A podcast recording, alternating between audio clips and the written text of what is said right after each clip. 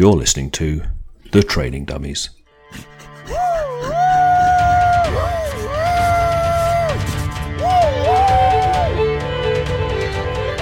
Rob and Daryl and James, and we've decided to run a marathon. Go for it. Is it okay? That intro is wonky, man. Hey, welcome to episode 264 of the Training Dummies podcast. Whether you're a friend or an enemy or a frenemy, we're glad you're here. We're definitely glad you're here. And Daryl, yeah, can I get a warm? My kids have gone to bed, so I'm gonna. I don't know if you've still got your family on standby, but can we get a warm round of applause for a friend and fellow bro host of the show, returning again, the one and only James Ridgers. Hello. I don't know if you're saying that. Nice to be back, chaps. The applause was loud. Like really loud. It was. Oh, it yes. Was? Okay. Yes. I will. I will trust you. Welcome back, dude. Welcome back. It's good to be back. I took a little necessary hiatus to deal with real life things, and now back on the wagon in every sense of the word, except an actual wagon, I suppose. Yeah. There you go. Makes sense. Yeah. It does. Definitely good to have you back because we're just not the same without you here. We kind of, I don't know, as I do in real life, I make things up as I go. So, if my memory serves me, it was exactly the episode exactly 1 year ago that we committed to a full marathon. I believe it was March 2020. Man, was it? Wow, what were we thinking? It was March or April. It was in the could be. I'll believe you. Wow. I'm still sitting in that fold of excitement and what have you done? Yeah, well, none of our training runs have gotten to even the half marathon distance, to let alone start doing 15 miles, 16 miles, to start going like, oh wow, this is, what are we doing? Like, we're not there yet in our training schedules. Yeah, that's true. But I think, because, what many listeners don't know is that the three of us are constantly sending each other Marco Polos about the little training things we're doing. And I will say this, things have gotten really real for all three of us in the last couple of months, since the turn of the year. Yeah, I think it was probably signing up for the half marathon, and then we hit that point where it was like, you don't have the luxury of sitting in the planning phase and what, that is all gone. Yeah, planning's over. That's definitely gone. So if you haven't moved past planning into something far more aggressive at this point, you're actual action of doing things, you are in serious trouble. Yeah. I must admit though, so a couple of things really have happened since I was last on the podcast. One is, Rob, you and I are running the same race at the end of April. Yeah. I know, that's awesome. Yeah, man. I wish I could go, but it's not in the cards. Yeah, so I put my money where my mouth was, and it's only 7 weeks now, dude. I'll be flying out to the great state of Texas and running the Silo Half Marathon with you. I'm very much looking forward to it.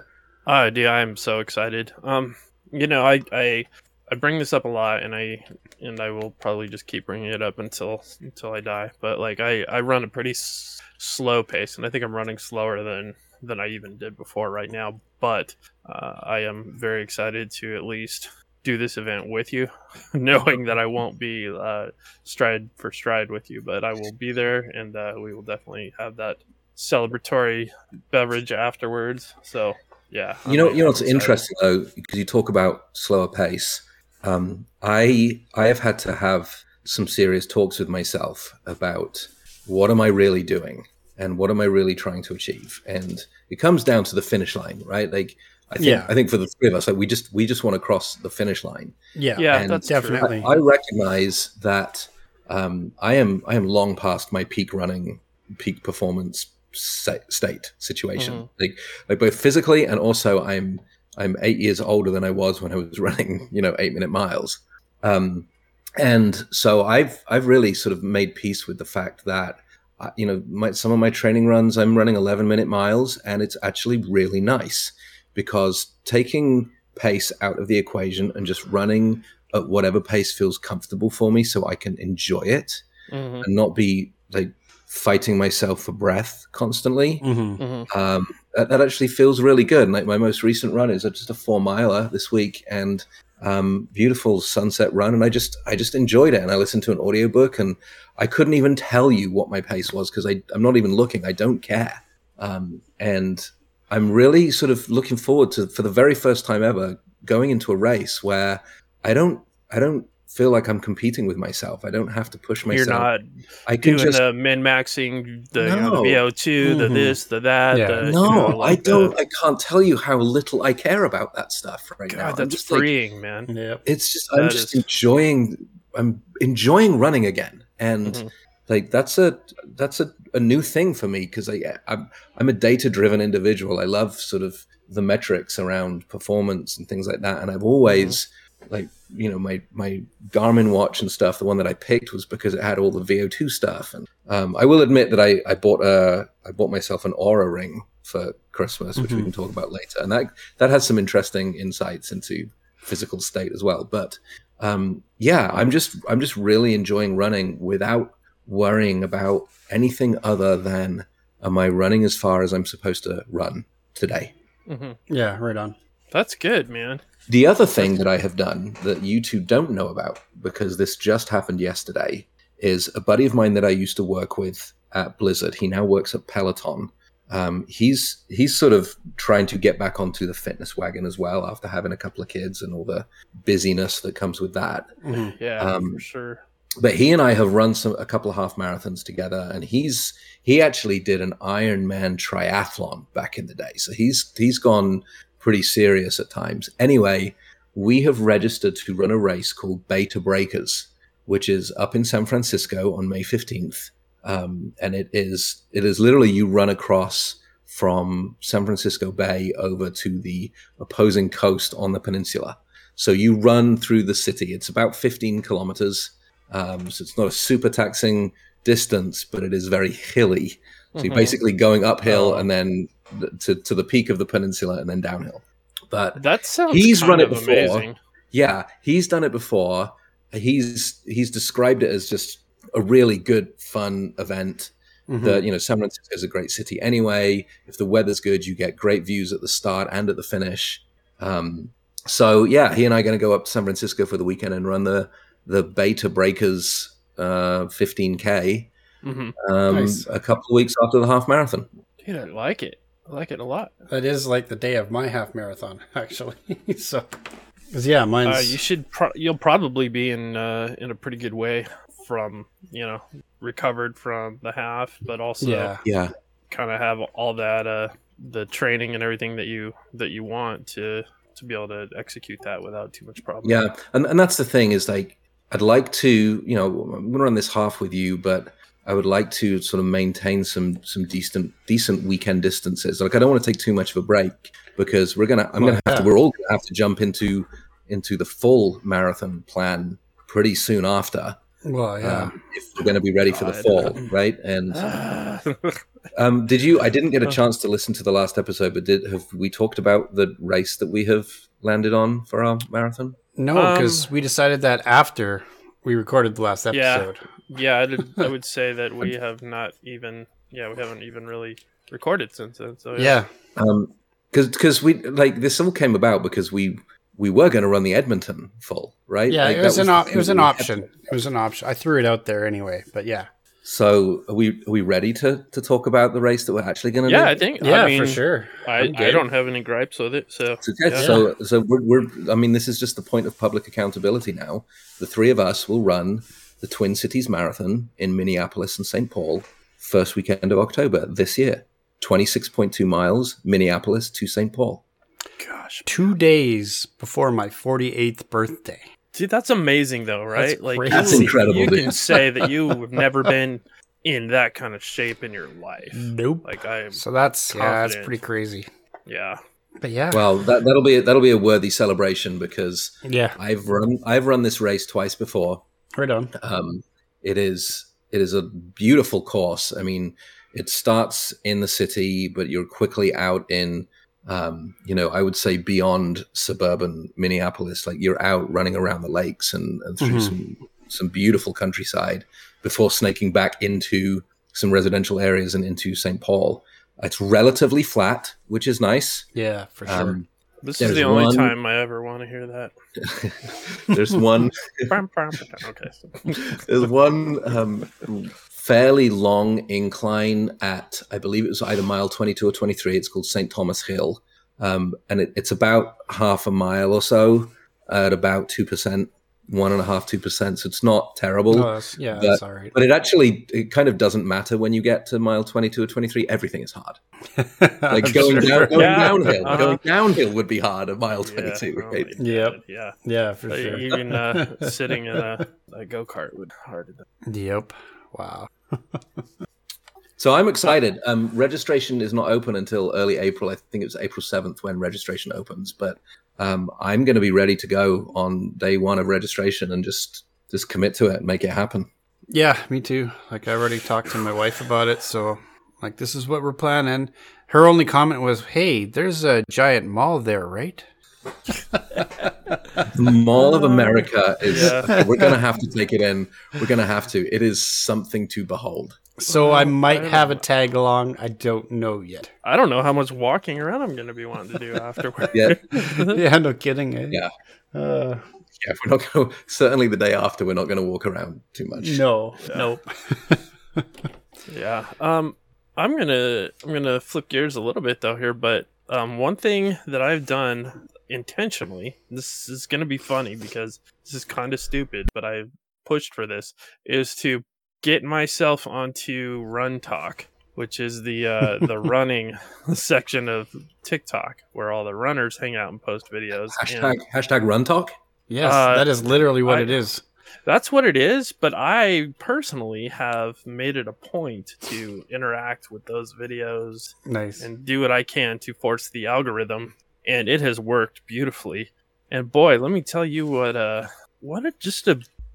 better place to be than your typical social media interactions. Like, it's been wonderful. I've been enjoying it. I've met a ton of people, interacted with a lot of people. It is kind of like getting my wheels turning though, in the thing that I kind of wanted to talk about a little bit tonight. I think I brought it up in a message to you guys the other day though, but a little more about fueling and what that looks like. So if you are ready to move into the topic, I'm ready, particularly because how earlier today when we were like chatting on Discord about what to talk about, and you're like, I want to talk about fuel, and I'm like, the band, the running fuel, or gas prices, and we just decided all of the above. Oh yeah. So I hope one of you is going to put a fuel song in our playlist later. You know what? I don't even remember what it's called right now, and it won't be tonight, but I definitely will. I definitely will. Man, I remember picking that up at there was this place in Colorado called Independent Records, and it was a chain of stores that kind of sold new and used alternative music. And I remember picking up, I don't even remember the name of the album, but it was a Fuel album, and I think I saw them on some like one of those skateboarding videos from back in the day, and I was like, dude, this is good, man. This is good. So yeah, nice. There is a Fuel song that once I find it, I'm happy to throw that on there. Nice. But, yeah. But what I'm talking about tonight is all different forms of fueling. You know, I bring up diet a lot because that's an area that I feel like I should know better, and sometimes I just don't do better. But in this case, it's not going to be quite as much like, standard issue dietary stuff, and it's going to be more of like, pre, during, and maybe post run fueling. And I'm hoping that James, mainly you can offer some insight on that because, I'm sure Daryl's got some input, but not much. You've run definitely more. Yeah. More distance runs than the both of us put together. So I know there's recommendations on brands and, all sorts of stuff like that, but what does that even look like? Because I see people in these videos going, I'm about to go run my 3 miles and like, all right, here, taking my goo or my gel or whatever it is. And I'm like, really? For 3 miles? I'm like, I don't. Is that part of like, is that part of the mentality of like train for this, the scenario that you're going to be in kind of thing? Or, you know, like, you're on the right lines. Okay. You know, if we were just running 3 miles, it's like my fuel is whatever I had for lunch, you know, but part of, and I think I talked about this on like a couple of years ago when we were talking about running, there's a part of training that is nutritional training as well. Mm-hmm. Right. And it is the ingredients that you are ingesting, but it's also the process of ingesting while you are running. That is difficult to do. And you don't want to wait until you're up at sort of 8, 10, 12 miles before you start figuring that out, because there's a lot of trial and error. What works for one person doesn't work for another. Mm-hmm. I know for me, I used to swear by goo gel. Mm-hmm. Then for some reason, I just started to react badly to that. Oh, like, okay. I would gag on it, or it just wouldn't, like I was not getting any energy from it. And so I switched to some brand of energy chew for a couple of years. And then I one day decided I'm going to try goo gel again, and it worked for me again. So the thing is that you need to give yourself time in the training plan to figure that out. And the best time to start that is when you start the training plan. Yes, you're only running a couple of miles, 3 miles. You probably don't need the electrolytes and the nutrients and the sugars and all of that that's in the gel, but you do need to get used to eating that, and, or even like start your run with it and take it at mile 1 so that you start to train yourself to learn how to eat something while you're running and figure out how to take that with water and things like that. And I know for me, like I went trial and error for a long time when I was training for my first marathon, and where I landed was I took one goo gel every 3 miles with one sip of water. I was taking like a sip of water every half a mile anyway, but just sort of like that gel washed down with a good gulp of water. It doesn't sit too heavy. It's easy enough to rip that thing open and eat the gel while I'm still running. Like, there's logistics to it, right? And like you have to figure that out before you're exhausting yourself at 10 miles, 12 miles plus, and not being able to land on something that's comfortable. I don't even know how a lot of these courses are set up now, but I know, previously they would have, fueling stations, but they don't provide, the gummies and gels and jelly beans and all that stuff. It's mainly water, right? I mean, you'll find. Yeah, I mean, you probably remember it from your crackers or a banana or something like. Yeah, you'll probably remember it from your half marathons. But there was most half marathons will at some point, maybe at the 6 mile mark, give out a gel or some kind of energy supplement. Mm-hmm. But it's like I said, there's no one size fits all. And I know certainly I do not want to go into any race above probably a 10K without knowing exactly what my nutritional needs are going to be to get me through that race, what I'm taking along with me, and when I'm eating it. Yeah, that's fair. Okay, because I see a lot of people being like, oh, I'm doing this gel. And then somebody else is like, yeah, this gel about made me crap my pants in the middle of this race. And I'm like, well, okay, I need to figure this out. I remember when we did like our first halves. What was that? Oh, that was 3 years ago now. Yeah, I think so. When we did 2019. Yeah. Oh, wow, that's crazy, man. COVID did a number. But I remember trying different things. Like I think I got some shoes, and I wasn't a fan of those. But I was trying it on my training runs, right? Of course. So and then I settled on a gel. I tried like 3 different flavors, settled on the chocolate. But when I actually did my races, it was like, okay, I took one right before the race started, like 5-10 minutes before the gunshot. And then 45 minutes was my time, roughly 45 minutes. So 45 minutes. But like you're saying, running. No, I went to a brisk walk and took that because trying to suck back that gel, I couldn't do it. So I'd walk you know, for like a minute or whatever, just to get the gel down, take a little bit of water, and then keep running. But that was the way I timed it. And I found it worked well for me for the three I did that summer was, you know, every 45 minutes I'd take a gel. What I'm planning this time, though, is it's a new company that started up here in Edmonton, and they make they're chocolate bars. It's called Sinister, the company, and Sinister Snacks. So I've got some here, and I haven't eaten them yet, but I'm planning to try that to see if those provide enough. That I believe that's what they're supposed to be for, is right? It's for the energy for your running. So we'll see how those do as opposed to a gel, but they're almost like a chocolate bar, but full of like all the good stuff that you need, right?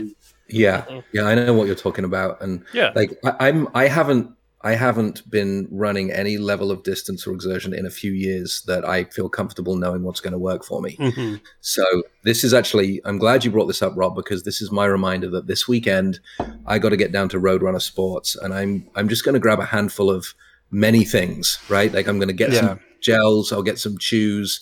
I noticed that there's like honeycomb is a thing now, like flavored energized honeycomb is something. And so I'm just gonna grab a handful of things, and you know, on Sunday when I do this week's long run, I will try one of those things and see how it feels and if it fits or not, and then you know I'll just process of elimination and trying to figure out what works. And that's the only way to do it, because honestly, like gosh, we're up to about 7.5 miles or so by now. It's getting to the point where mid-run fuel is necessary. Mm-hmm. Actually, pre-run and mid-run fuel is necessary. And then the other thing that we should probably talk about here as well is recovery fuel, like after our race. Yeah. What are we eating and drinking? Because you know, it's one thing to run a marathon knowing that you don't have to run again for a long time, but it's another thing to, you know, be running 7 miles, 10 miles, 16 miles on a Sunday, knowing full well that you've got to run again 2 days later. Yeah, that's fair. Yeah, yeah. Yep. Even with the tapering plan that I'm doing, you're doing, I guess, that makes sense, because I'm not trying to get myself into a bad situation. I must admit that I am behind on the training plan, so I have chosen to 86 the taper weeks. Mm-hmm. Just because I have to play catch up here. Mm-hmm. And like the taper stuff is it's important, but as long as I don't push myself too hard, mm-hmm. I'm not going to overtrain, right? And I will take a good long like 2-week rest. I know I've got the Bay to Breakers thing, but like I will do minimal running after the half before Bay to Breakers, just to you know give my body some recovery time. Yeah, that makes sense. Yeah. Well, and okay, so correct me if I'm wrong, but I feel like you in particular it's been a while, but you have plenty of experience running. You have run many times. You know, I don't think, other than just being a little bit older, I think there is going to be some muscle memory there that, you know, I feel like this time around, even though I'm probably, I don't know if I'm in better or worse shape than I was when I started before, but I do feel like I didn't give myself enough credit, but jumping back into it, I am definitely hitting the marks easier than I thought I would. Mm-hmm. The runs aren't easier, so don't get me wrong there. But I am like, oh yeah, I just cranked that out. I did that, you know, like, and it wasn't like my first time around where I felt like every freaking was like just a struggle from start to finish. You know, I feel like my body goes, oh yeah, okay, I see what you're trying to do here. We did this before. So I'm hoping that with like, you know, with you too, that, you know, you've done plenty of half marathons and full marathons, and that even though you're behind in the training right now, that's not a deal breaker. Yeah, it's not. And one thing that I have learned about myself over the years is that my muscle memory comes back really quickly, right? Like mm-hmm. my body gets used to running again, and it doesn't take me as long to get up to the more severe distances as it used to, right? Mm-hmm. So like it doesn't ding my confidence too much, as long as I'm smart about it and as long as I don't like push myself to the point of injury. I'm, you know, I have no concerns that I'm running 13 miles with you in in a month and a half. Like that, there's not one part that I'm concerned about whether or not I can do it. I know I'm going to be able to do it. And so, but you bring up a really important point as well, Rob, is that, yes, like running is hard and running sucks, but you've done this before. And I would hesitate to guess that, or I wouldn't hesitate to guess that, the reason why it feels different here is because you have some mental muscle memory and mm-hmm. you know, you've done this before. And therefore, like, while the running part is hard, it's not as intimidating in the point that there's no unknowns here, right? Like, you know how this is going to be, you know, the things that are going to suck, you know, this course, like you've run this exact course before. Yeah.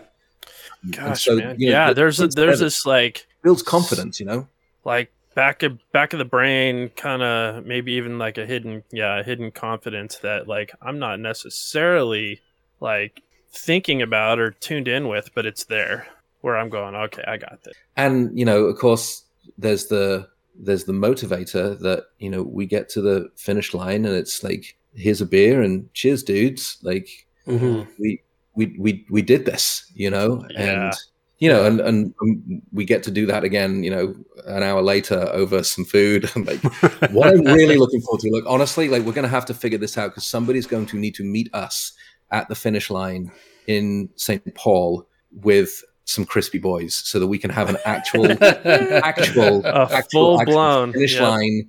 We need to have like a cheers, guys, moment at the finish line with a picture of the three of us. Like, doesn't matter what time we start. Like, I am very much looking forward to that moment. Oh yeah, for sure. Gosh, that's gonna be amazing. Dude. Yes, man. Like, I'm just okay. That to me, like, I'm glad we're documenting this journey on this platform, even though that's not what we started this for.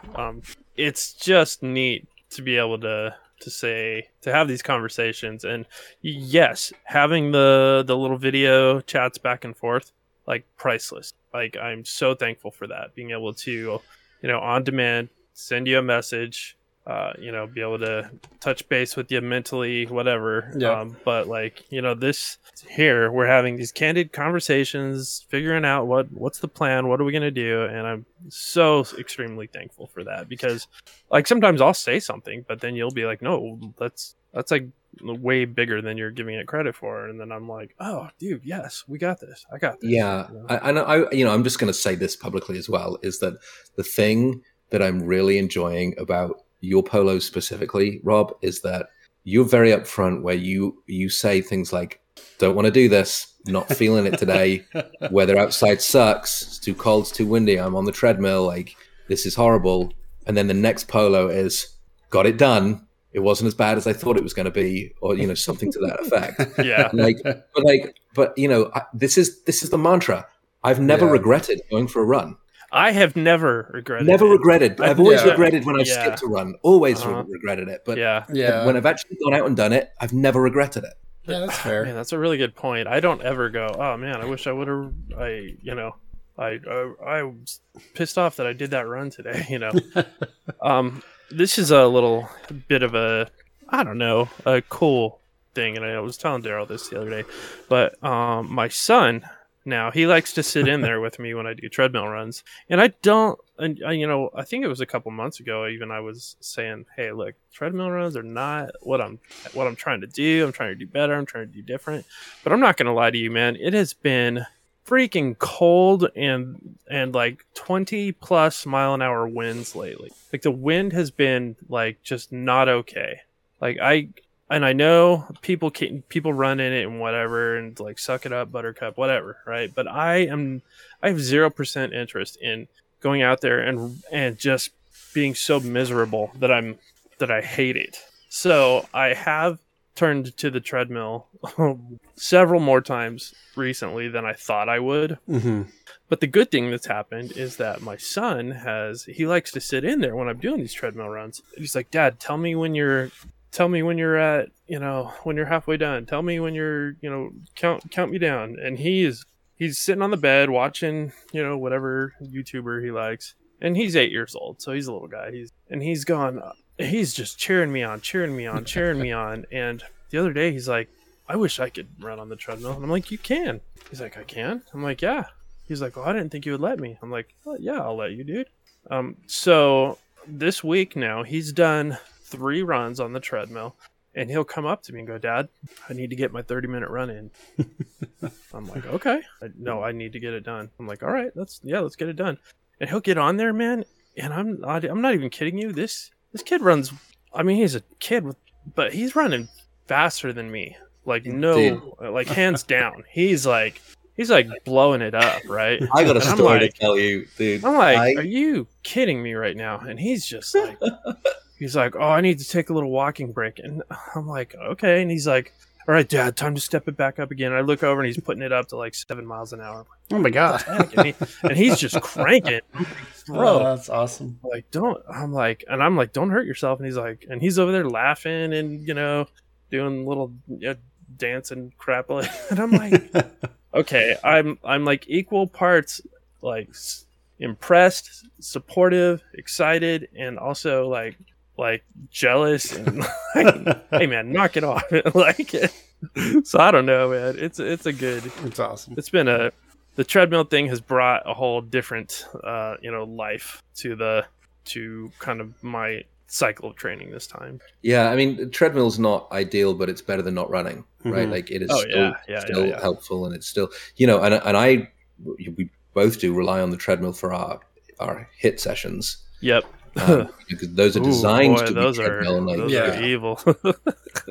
Yeah, what have we got? HIIT, 60 minutes of HIIT this week? I think it's 30, but I don't know. Okay, so here's something that I should I just do 30 because it says 30, or can I do more? Or you can do more. I mean, look, I don't know, dude. This plan was, there's a mid-cycle taper, which is just about giving your body just enough of a break to get a little bit of recovery in, and before your mileage really starts to crank up again, right? Yeah, yeah.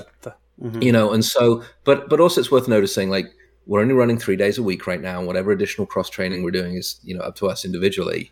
So if you feel like you've got it in you to, go 45 or go, go 40, go 60, like, there's nothing wrong with that. Like, I don't want to go off, but, like, yeah, I'm not doing myself any favors with my cross-training, and I need to just say that out loud. Because this was also something that I struggled with during the previous half marathon. That's where I kind of went limp, I guess, so to speak. But I need to do better. So I don't know. Maybe I'll weave it into more runs, or I don't know. You're supposed to mm-hmm. stay off your feet, right? There's the light cardio. There's all sorts of variations of what you should be doing. Yeah. I used cycling as cross training last time around, but my bikes got stolen, so I don't have any bikes. Oh my gosh! Now. I know, dude. From a quote unquote secure bike storage location in Los Angeles. I mean, it's Los Angeles. Bikes get stolen all the time, right? Like, I went after I had moved at the end of December. I went back to that location to go get my bikes, and the bikes were not there. And the remnants of the broken, quote unquote, unbreakable bike locks were just there in their place. And so jeez, man. I got the insurance money. It's all good. I'm gonna get, I'm gonna replace it. I had 2 bikes stolen. I'm gonna replace them with one really good road bike. But the supply chain right now is going to make that several months, if not, sort of 6 to 9 months from now. Yeah. Gosh, dude. Yeah. So all that I've been using Peloton as some of my cross training, where the apartments where I live, they have Peloton in the gym, and a friend who works for Peloton set me up with an account, and so I've actually been really digging that because it's interesting, it's instructor led, it's unpredictable, it's not boring. Like, there's lots of elements to it that I really enjoy. So, I've got that to keep up the cardio while staying mostly off my feet. That's good. That's definitely anything that's not what you do typically. I think it's probably. I could definitely go over to the gym and just do some core stuff, and I just keep not doing that. And I'm like, well, that's what my cross training should be, and then I don't do it. God dang it, Rob. You swore you were...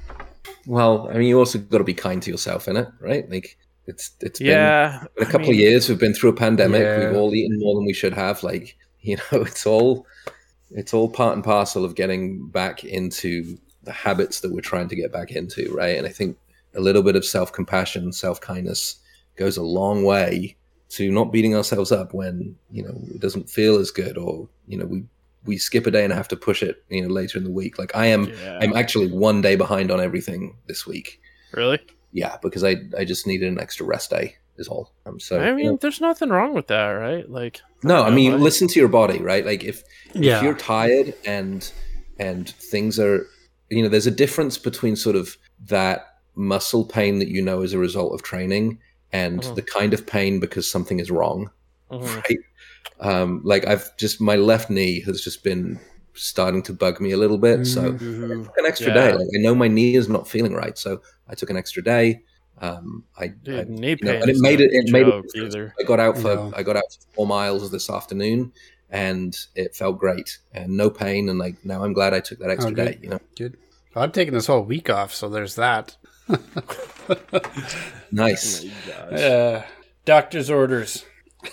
Okay, let's. I feel like we kind of veered off a little bit. So the feeling.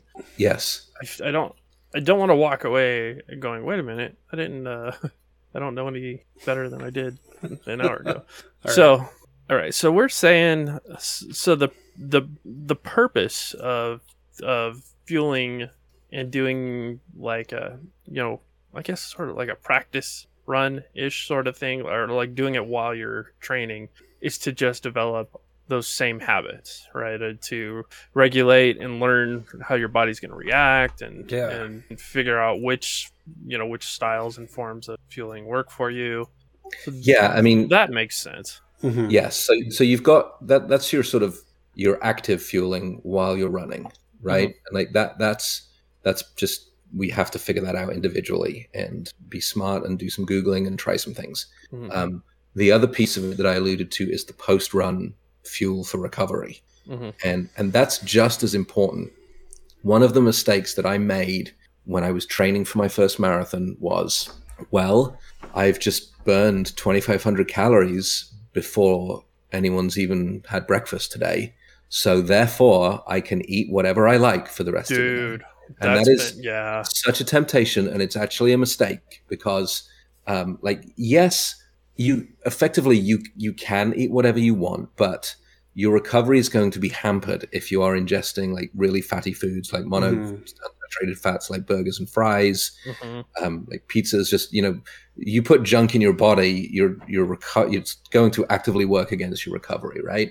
Mm-hmm. And so when I went for my second full marathon, I actually learned from it and I had a much better experience, not only in my recovery, but I noted that because I was making healthier choices as my recovery fuel, started to lose some weight as well because I was not slamming an entire pizza after running 16 miles. I know, man. I'm like, all right, let's get a burger and some fries. I'm so hungry that like that's so tempting and it's very easy. But I turned to things like fruit smoothies, chocolate milk. I would buy like sort of Greek yogurt and I would add fruit with honey, maybe granola on top of it. For proteins, things like chicken Caesar salad or salmon, tuna, that kind of stuff was really, really good. Mm-hmm. And all of these, like, they're healthy choices that help fuel your recovery and, you know, your muscle soreness and your joints, and you're taking in the right nutrients to keep things healthy and flexible.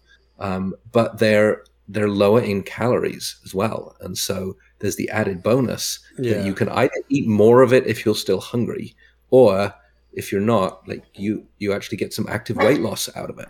Mm. Yeah. If you go into that deficit, that's when you start to actually lose. Yeah. And so, you know, I'm starting to add these things to my weekly groceries now, is, you know, getting some low fat chocolate milk in there for and I will drink that immediately after the long run on Sundays, get that protein in my body quickly. Things like fruit smoothies for breakfast, you know, using fresh fruit or frozen fruit doesn't even matter, but, you know, just being really conscious about making some much healthier choices about what I'm eating after I've run. And also, I mean, just generally, you know, during the week, just trying to consider the fact that these miles are starting to get up there and I want, you know, I think you guys know as well as I do that there is a different feel to running after you've had a couple of good days of diet versus running after you've been on the Doritos and the chocolate bars and the Pepsi, right? It's an entirely different experience when you're properly hydrated, that you've been eating according to some kind of macro plan with fresh produce and like just stuff that isn't being processed and fried. Or how much alcohol you're drinking, you know. I've cut way back on that. Like as I sip my second glass of wine for the night. Yeah, I mean, we all before we started said we all had to drink. But it's like one or two nights a week for me now. I'm not doing it anything. You know, I am not on my COVID drinking extravaganza. But I'm definitely doing better. But it's intentional, and I need that intention to start spilling over into what I'm eating as well as drinking. I quit tracking food. I was tracking pretty aggressively for a while, and I quit tracking, and I think I need to just get back on. Yeah, I was actually looking at my Fitness Pal today. I just re-downloaded it a couple of days ago, and setting my targets up again because I'm the same. And the thing is, I work from home permanently now, and that means that I'm eating whatever is in my kitchen. There you go. And it means that I can just. Oh no, that means I'm using DoorDash and Grubhub because a couple days a week, my wife and kids are gone all day, and it's just me at home by myself. So I'm like, oh hell yeah, Pop up in whatever app being like, oh, I got rewards. I got free delivery. All right, cool. Yeah, almost going to scare myself into accountability. I'm going to start tracking my food again because, I want to succeed at this. And I keep harking on this, but running a marathon is hard, my dudes. Yeah. It is. Oh, yeah, I believe you. And it's hard.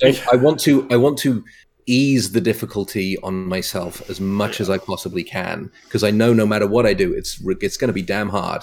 But if I can keep myself hydrated and have some kind of balanced macros in my diet and reduce the DoorDashes and the Doritos and the beer and the wine, those are all things that I just need a bit more self-control around, some self-discipline, and it will make a night and day difference to how the training will feel and what my confidence level will be going into race day. That's true. Yeah. I think the biggest part of with the tracking is that I can do it. I've got no problem doing it. I can do it just fine. But then I get tired of doing it after a week or two or whatever, and then all of a sudden the thing that was not a big deal that you were doing every day, you're not doing every day. And it's just like, I don't really feel like it. It's not a big deal. I don't care. And then Monday rolls around and I go weigh in and I'm like, whoa, why did I lose anything? Or why am I, and then I'm like, how many times did I just eat a granola bar or eat this or do that? Or I already ate. Up, man.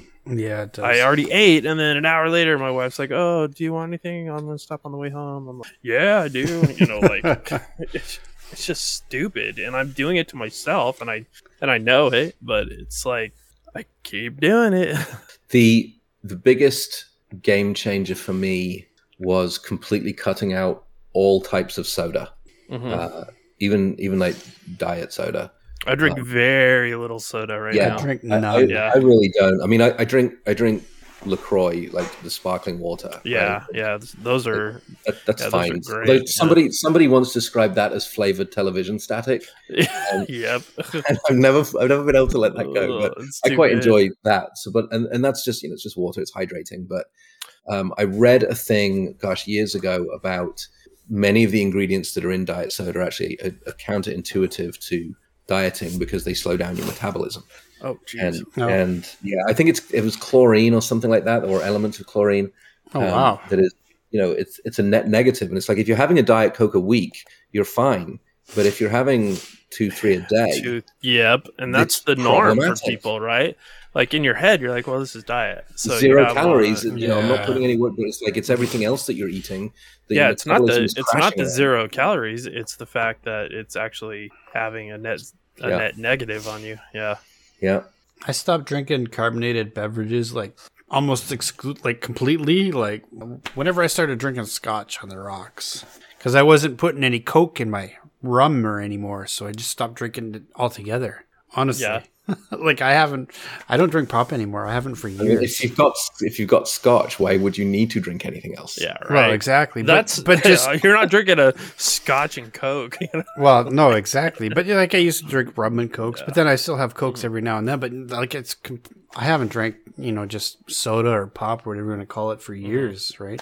I think my weakness right now in that department is these freaking energy drinks. I tell myself I could take or leave them, and I don't care. And I know that's true because I've proven that in my life with so many areas. Like, if I say I don't care, I really don't. But then I turn around, I'm like, yeah, dude, give me one of those, You're talking about Monster or Red Bull? Yeah, exactly. But it's the Monster Zeros and those. Interesting thing, just anecdotally, that I discovered about energy drinks is that they make me sleepy. They do. Really? They do the exact opposite. Wow. I don't know what it is because I have a fairly significant intolerance for caffeine. Like I can have maybe a coffee in the morning. Oh man! And wow. Otherwise I am up all night. Right? I get the caffeine jitters, and I have a low tolerance for caffeine anyway. Huh. But I went through a phase a couple of years ago where it's like. Yeah. Oh, it was during the pandemic where it's like, who cares what time I go to bed, right? Like, I don't have a meeting until 10 a.m. I can get out of bed at 9:57 a.m. I am literally. Meeting, right? So I started drinking. I got Monster and some Red Bulls and stuff, and I realized that within an hour of drinking or even starting to drink an energy drink, I get incredibly sleepy, almost to the point of narcolepsy. I could just. Fall asleep standing up, and so I cut that out completely, and I will not go anywhere near an energy drink anymore. I just can't do it. If I really need a caffeine pick me up, that is a time when I might lean into a soda, like a Dr. Pepper or something, Dr. Good Soda, Dr. P, Dr. Thunder. Inside jokes, but I might do that, but for the most part, I can't even touch those energy drinks, man. They just good for me. Yeah, I know that there's stuff that I would be better off without, but I don't know, man. Also, I'm water is the greatest energy giver that there is. All right, so here's the question about that then. I have started supplementing my appreciation of energy with these other I don't know, what are they called? There are these drops that you can put in, like the Mio and stuff like that. Oh, yeah. They're just flavored drops. And I'm like, dude, this is awesome. And I have been drinking a ton of water since I started doing that. But I did some research. I looked around online. I'm like, yeah, this seemed fine. They don't, I'm not seeing anything saying stay away from harmful, whatever, there's some that are energy ones that are caffeinated and stuff. And I don't typically mess with those, but what's your take on that? Cause I've got a couple of flavors that I just love, and I will just chug water all day long and put some in it. Yeah. I don't know that I know enough about them to have an informed opinion. My gut would say that anything that is getting you to drink more water is good. Right? Because even if, you're talking about 20 ounces of water and you're putting 3 or 4 drops of this stuff in there, you're still getting 20 ounces of water, right? True. Yeah. And so that in itself sounds like a good thing.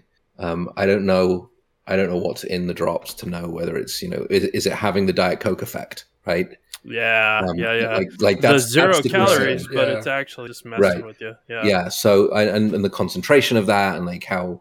how strong that effect is. I know nothing about it. I remember Crystal Light. My ex-mother-in-law had Crystal Light. Crystal Light. Oh my gosh. Yeah. She put Crystal Light in, she never drank water. She just drank Crystal Light all the time. And I remember that. And I remember it tasting terrible anyway. So I just never went near it, but I don't know. It's worth looking into because, water can get, when you're trying to get through 80, 90, 100 ounces of water a day, yeah, you're breaking up that monotony. Yeah, shoot, man, I remember the commercials. I mean, that brand's still around too. They still do. Yeah, it is. you know, they still make the stuff. Okay, so pre-fueling, we talked about a little bit. During fueling, we talked about just kind of got to, and my takeaway from that was you just got to do your homework. You got to figure it out for yourself. You got to try out some brands and some stuff and be willing to possibly crap your pants in the middle of a run to see if something's going to work for you or not.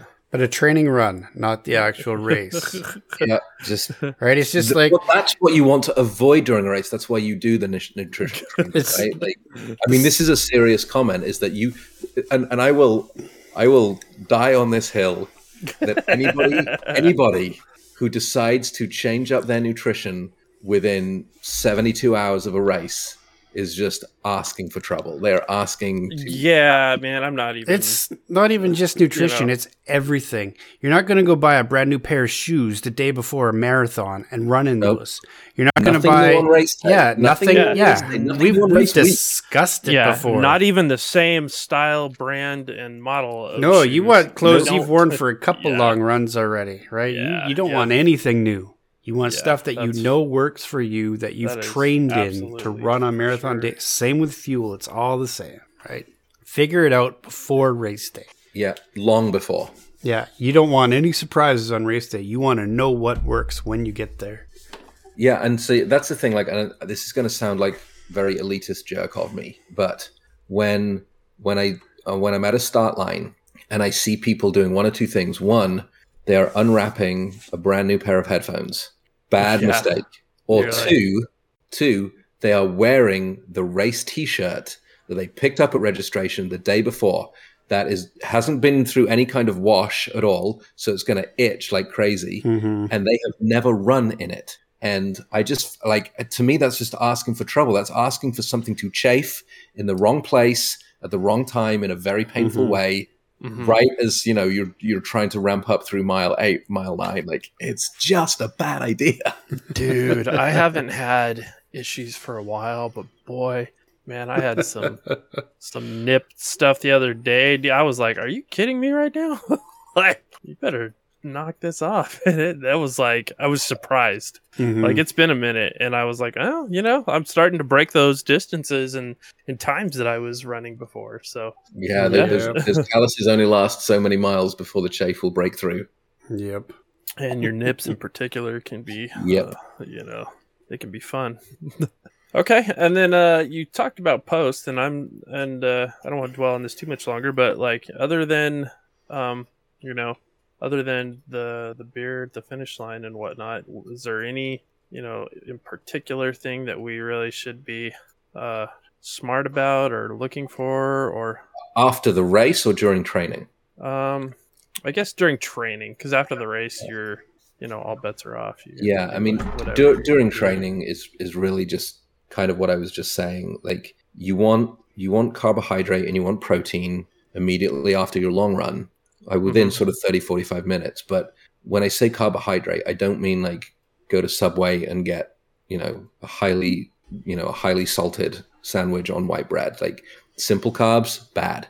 So that's why I turn to things like low-fat chocolate milk that is both protein and carb. Mm-hmm. Complex carbs found in things like sweet potatoes, bananas. Those are great sources of both recovery fuel and pre-run fuel as well, by the way, in sort of a couple of days leading up to it. The one thing that I lean into, despite the fact that I really hate peanut butter, peanut butter is great for both pre-run and post-run. And I love it pre-run. You know, those long distances, like half a bagel with some peanut butter on it is going to see me through 10 to 12 miles of a training run. I'm down with some peanut butter. Yeah, sure. And then afterwards, just that because it's so high in so it's such a concentrated like protein, right? So it's like you don't have to eat much of it to get a lot of benefit from it, which is good because I don't like it. As long as you're not like, as long as you're smart about the peanut butter as well. Like, there is a difference between like Jif peanut butter, and Justin's peanut butter, right? Yeah, like, right. Like, so you need to be smart about like don't. I mean, Jif is what they put in Reese's Pieces, right? Like, I don't give me a Reese's piece before I go running. Just say it. Like, just that's bad. But that's a funny. Spoonful of like actual like unprocessed, non-refined peanut butter. Yeah, and I started using that PB2 or like the powdered peanut butter and putting that in the shakes and stuff. Yeah. You know, like I think you know, as far as I know, that still has the same nutrient. So yeah, so you know, I think that all of those things combined is just. Is you just a case of we've got to get ahead of the curve, dudes. Like that's really what it comes down to is we've got to figure this stuff out man. Now. Yeah. Got to get that AOT. Yep. Yeah, you got to link it. AOTC IRL. All right. So we have talked about this before, but I've actually heard a couple of interesting, I don't even remember where, but products like Noon and the water supplements that you can use like post or during run. I've heard a few people be like, yeah, that's just, it's a scam. It's, you know, it's whatever. It's definitely but not. I don't believe that it is. I think that it's good. We had a guest on a few episodes back who had recently become an ambassador and was, it was Renee that we had met on Twitter and Run Talk actually. And and she's actually, you know, she highly recommended it and I'm still using them there. I know you too. Somebody, Daryl, you were saying that you were getting them off of Amazon and stuff. Fortunately my local grocery store has lots of varieties available, so that's typically where I get mine. But is that the brand to go with, or you know, any sort of like post supplement where you can get your, you know, sodium and your other? So I use Noon. I use the Noon hydration tablets. I use them both during and after I run, depending on sort of length and how hot it is and how hard it was and how much I push myself. But like, here's how I know it's not a scam, because yes, they're very low in calories. I think one tab is only like 10 calories or 15 calories or something like that, but it has, and I'm looking at the ingredients right now, it has sugar, so there's your carbohydrate, it has magnesium, it has potassium, it has sodium, it also has some citric acid in there, which is good for flushing lactic acid from your muscles.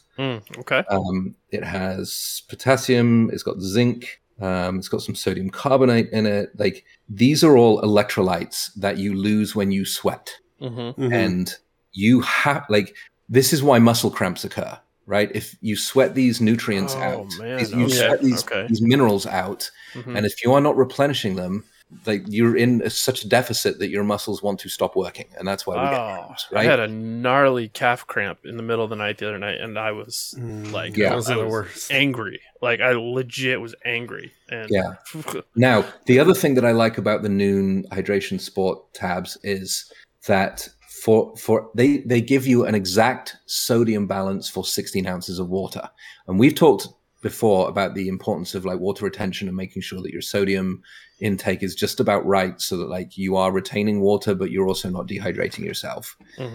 They take the math out of it for you. Like, this is shown to be like, this is the right amount of sodium in 16 ounces of water.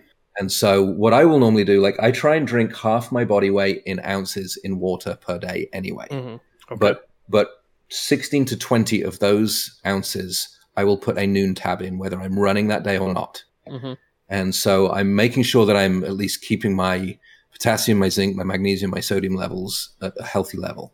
When I'm running more than 4 or 5 miles, I will also put one in my water bottle.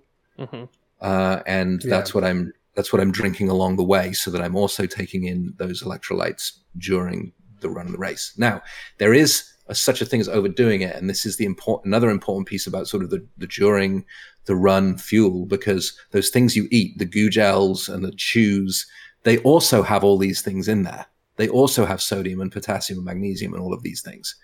And so you don't want to overdo it, right? Because then things like, get gnarly with your digestive tract and stuff like that, and like, it's another situation in which you can just be, you know, pooping yourself while you're a lot of people like keep recommending this stuff, but I think like, if you're like, just, I'm going on a 3 mile run, and then you take like 2 or 3 of these supplements, and it's like, well, yeah, that's too much for a 3 mile run. Your pants, you know, like, take one of them for your 3 mile run. Do you know what I mean? Yeah. and that's fine. And, you know, time and distance matter as well. So when you are out there ready to go run 15 miles, like, yes, it makes sense to take a goo gel 20 minutes before you go run, or, you know, have one every 3 miles washed down with a gulp of Noon hydration. Like, that makes total sense, because you're exerting so much over so much time that you need that consistent replenishment. Overdoing it is bad, but underdoing it is worse.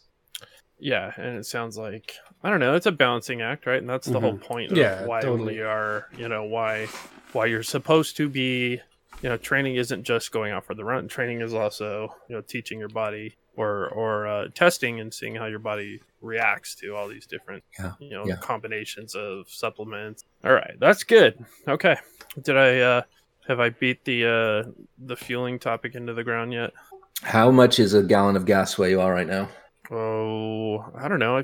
The other day it was still under $4. I filled my SUV up today at $6.29. God, dude, that's perverse. I have to continue reminding myself that even at these prices, the US has the cheapest in the world. And if I was in England or anywhere in Europe right now, it would hurt so much more. Well, we're at $1.65 a liter, whatever that amounts to in gallons. That puts you at like $7. That puts you at like $7 a gallon. And we're the cheapest in the country. Oh my gosh! At $1.65 a liter. So that's the other fuel. Now we've covered all three. I haven't gone recently, but that's, or, you know, I say recently in the last, you know, 2 weeks or week, but that still sounds like twice as right now. Yeah. Yeah, can we talk about playlist? I'm really excited about my song to add to the playlist. Oh, yeah. Let's do it. Yeah, we're over an hour already, so yeah, let's start wrapping it up. Put a wrap on it and do it. Yep. All right, James, what do you got? You seem excited. Well, I've been listening to a lot of music in the last few months. You know, real life events have put me in a place where music is just a very comforting thing for me. And what I love about Apple Music is the suggestions they make based on what you've been listening to, right? And so I have discovered this band, and Rob, you've probably heard of them, but I only just discovered them. State Champs.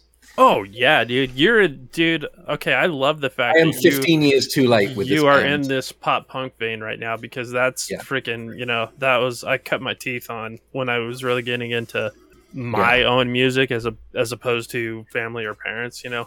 Yeah, absolutely love this band. State Champs are awesome. Their most recent album, which was 2018, I have currently on repeat.